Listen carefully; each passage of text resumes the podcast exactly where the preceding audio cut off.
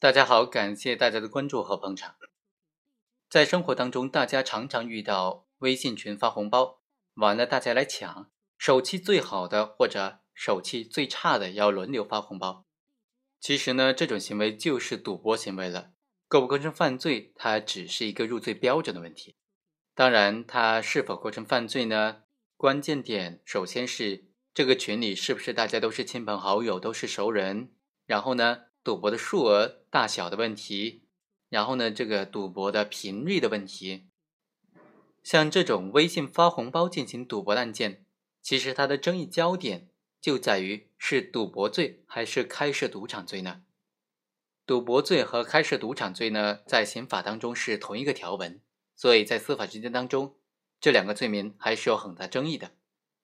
我们看看今天这个微信发红包赌博案件。究竟应该定性为赌博罪还是开设赌场罪呢？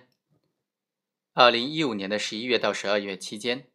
被告人战某和吴某等人经过合谋，在网络上通过微信组建多个微信群，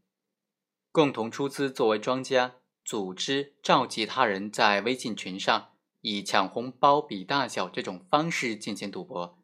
严格制定内部的赌博的规则。先由参赌人员以微信私聊的方式向庄家买注，然后由庄家在赌博群里发总额为人民币一元的三个随机红包，供群内人员抢。抢到第一个红包的是庄家包，第二个红包呢视为闲家包。两个红包数额的后面两位数相加，取个位数分别作为庄家和闲家的点数，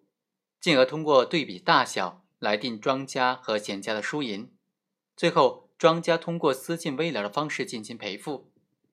其中买庄或者买闲的赔率为一比一，买和的赔率呢是一比九，另外呢也可以买点数，赔率为一比七。他们通过这种方式啊，总共获利是六万多块钱。在庭审当中，辩护人就提出，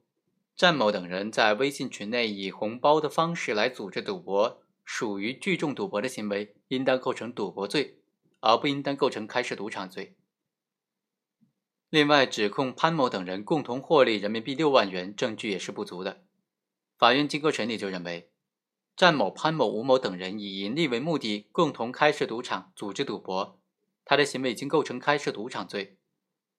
但是，公诉机关关于开设赌场共同获利人民币六万元的指控啊，确实证据不足，不予支持。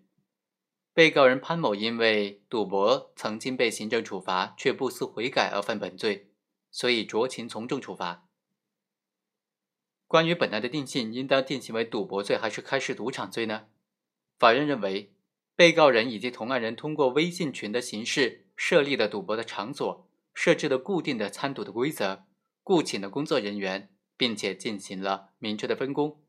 虽然在形式上，参赌人员需要经过邀请才能够入群。但是这个准入规则啊，并非是被告人或者同案人所设置的，而是微信平台的特征所决定的。根据被告人及同案人的供述，群内参赌人员可以自行的、随机的邀请其他人入群参赌。被告人、同案人和多数参赌人员都是不相识的。实际上呢，这就让这个场所具备明显的开放性以及不特定性。符合开设赌场罪的构成要件了。另外，关于被告人所说的潘某和吴某是从犯的这个意见呢，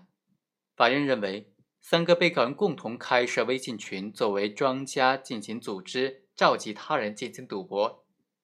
期间共同出资以及分配利益，对被告人潘某和吴某不应当认定为从犯，因此，法院认定被告人构成开设赌场罪。在这个案件当中，为什么要争议开设赌场罪和赌博罪呢？根据刑法第三百零三条的规定，以盈利为目的聚众赌博或者以赌博为业，处三年以下有期徒刑、拘役或者管制；开设赌场的呢，处三年以下有期徒刑、拘役或者管制，并处罚金；情节严重的，就可以处三年以上十年以下有期徒刑。显然，赌博罪它的法定刑是更加轻微的，而且情节也更加轻微。不用担心三年以上十年以下这个量刑幅度。所以呢，本案才会大家争议说应当定性为赌博罪还是开设赌场罪。以上就是本期的全部内容，我们下期再会。